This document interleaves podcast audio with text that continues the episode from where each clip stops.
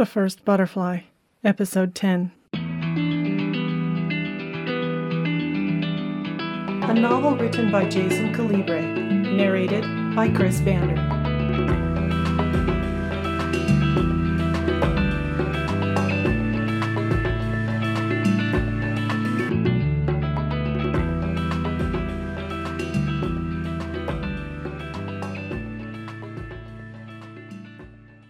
Chapter 9 Once Keith returned to his apartment, he made a cup of instant coffee, which he promptly ignored before attempting to take his mind off work by flipping through channels on the TV.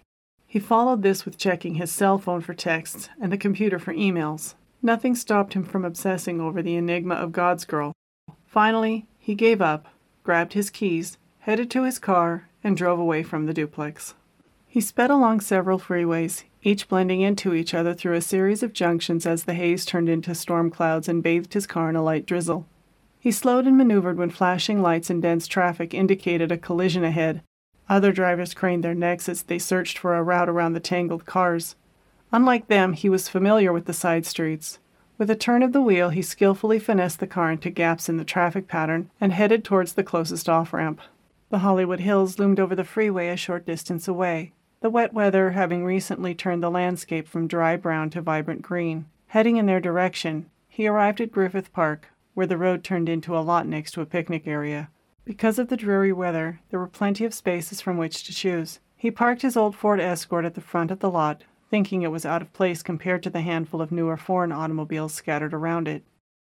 A freshly mowed lawn spread out next to the parking area filled the air with the scent of cut grass. Tables and benches molded from cement lay scattered about the park, among sycamore, oak, and eucalyptus dotting the landscape. Groups of people clustered around the tables placed under trees. Beneath a large sycamore, a family ignored the damp weather, sitting at a table loaded with presents, while nearby kids swung at a pinata hanging from a branch. Two others held young couples chatting and holding hands. Keith wondered if any of the people here played Glim 3 in their spare time. This turned his thoughts towards God's Girl, he reached inside his suit jacket to pull out his cell phone and contact Transworld's networking for an update. Then, remembering the office was closed, he threw the phone into the glove compartment and noticed a trailhead at the opposite end of the parking lot. The prospect of taking a long walk was appealing, even in this weather. It offered the opportunity to focus on the surroundings instead of work.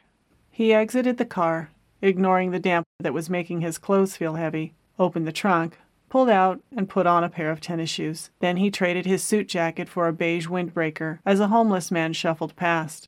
The transient walked towards a faded green oil drum, which served as a trash can, and rifled through its contents with a detached attitude.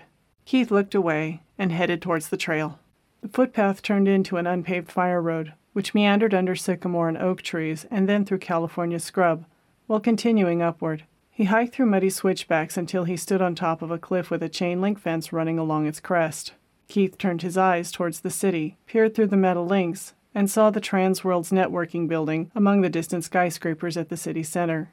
Abruptly, he stepped away from the fence and set aside any thoughts about the office, choosing instead to head towards a ravine carpeted with an expanse of green.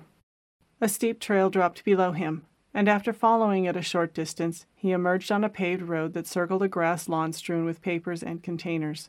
Cages and cement structures with graffiti ringed the lawn, with trash cans occupying strategic points where visitors ignored them.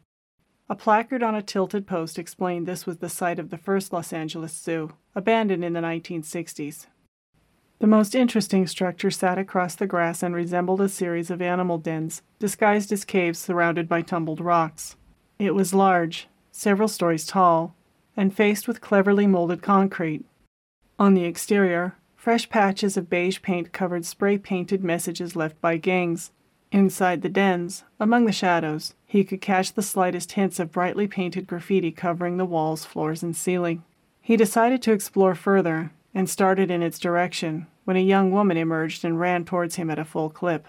Uncle Jim! she yelled as they collided. Then she threw her arms around Keith while kissing his cheek. I thought you'd never get here. He attempted to pull away and looked at her while trying not to breathe.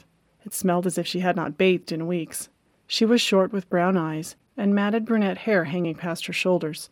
She was wearing an oversized flannel shirt unbuttoned over a black t shirt with a Hard Rock Cafe logo. loose black jeans, and torn tennis shoes. The oversized clothes did not hide her obviously feminine figure, and Keith noticed that she appeared young, most likely a teenager, but not older than someone in her early twenties.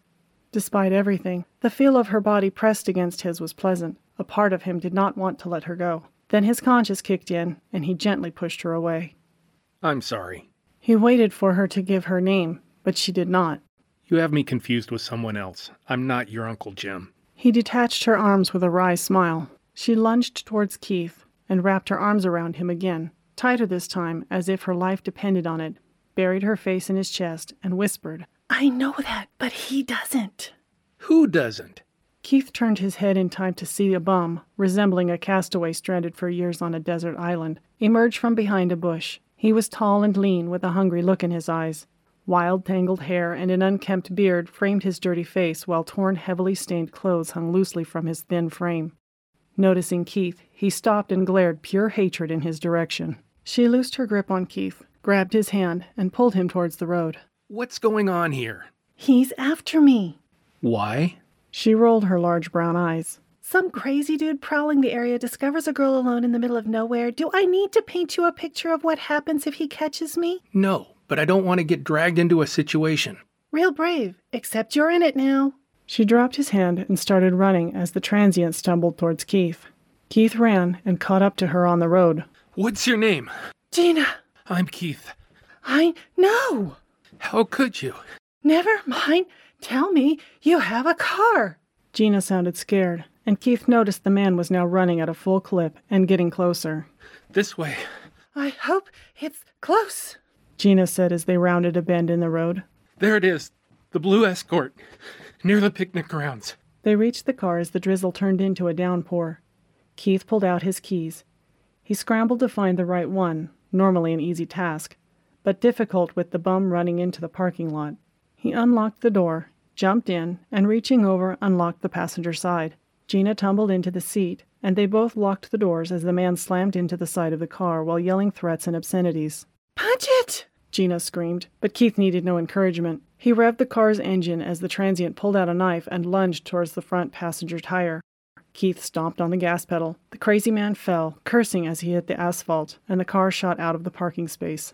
A moment later, the car's tires screeched as Keith turned and accelerated towards the exit. Then, the knife, which had been thrown by the attacker, hit the back window. A spider web of cracks spread as glass threatened to shatter. A series of loud thumps followed as the knife bounced across the car's trunk and fell to the pavement.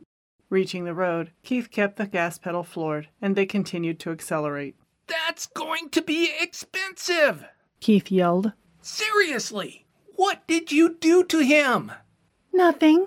Gina rolled down the window, stuck her head out, and yelled an obscenity at the man.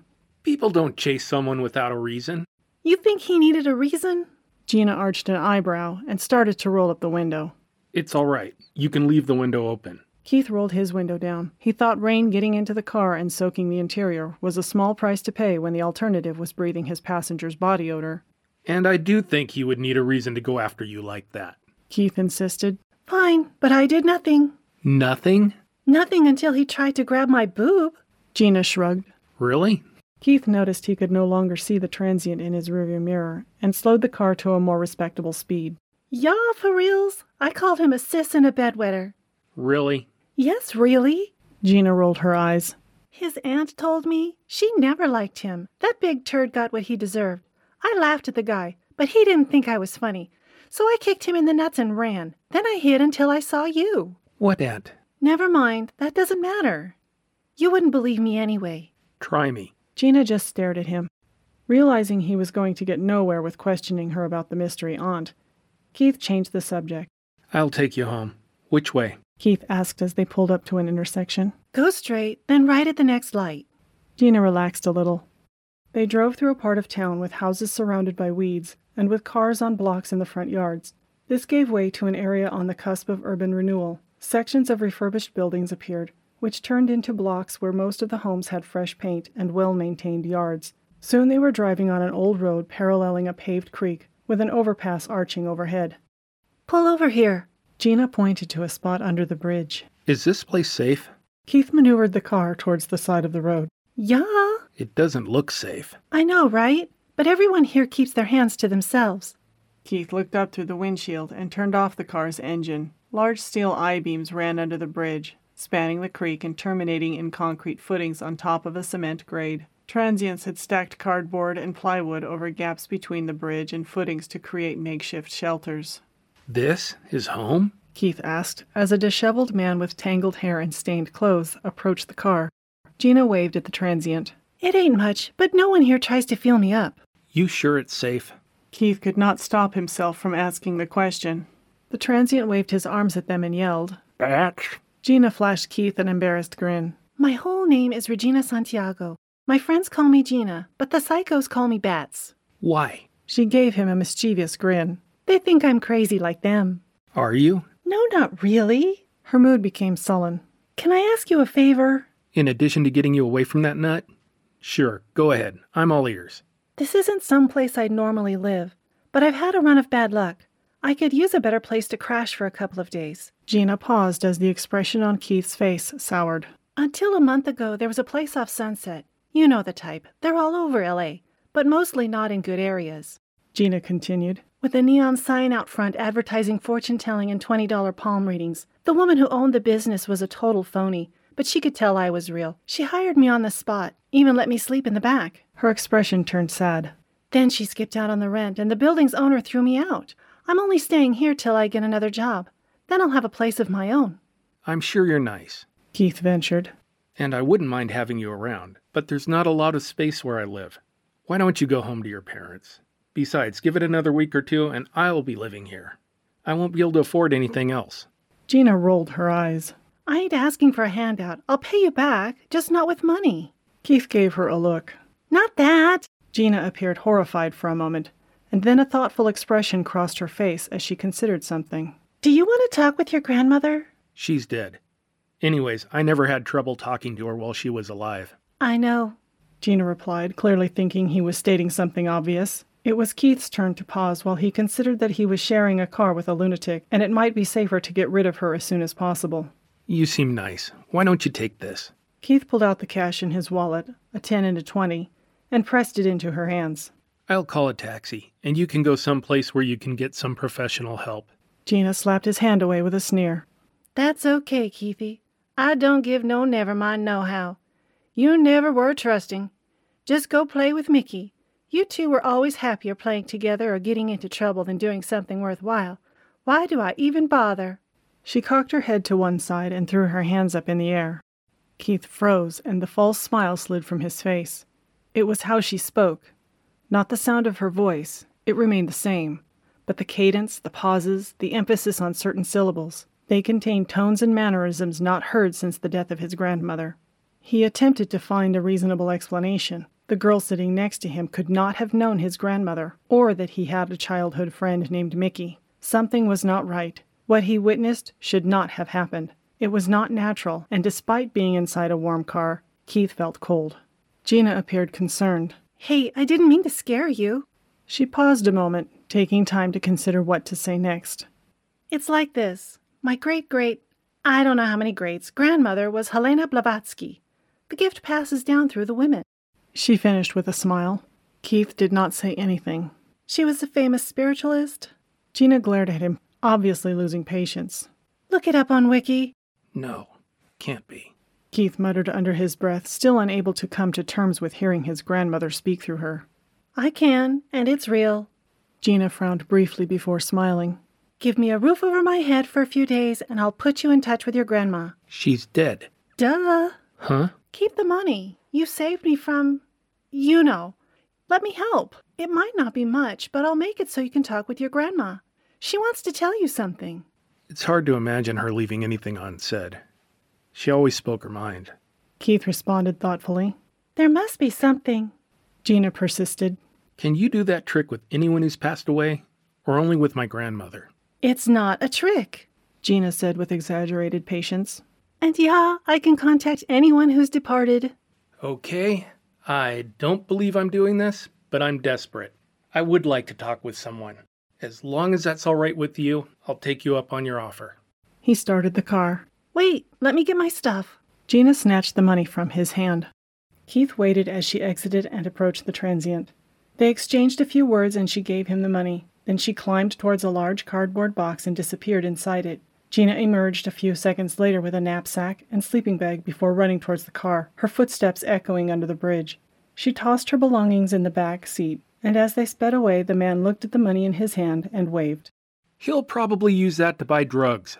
Keith noted. Don't worry about it. Consider it your good deed for the day. You look like someone who needs good karma. You're right. But you didn't need to give him my money. So when do you want to talk to your grandma? Gina asked, changing the subject. It's not my grandma that I want to talk to. Keith said as he drove to his apartment.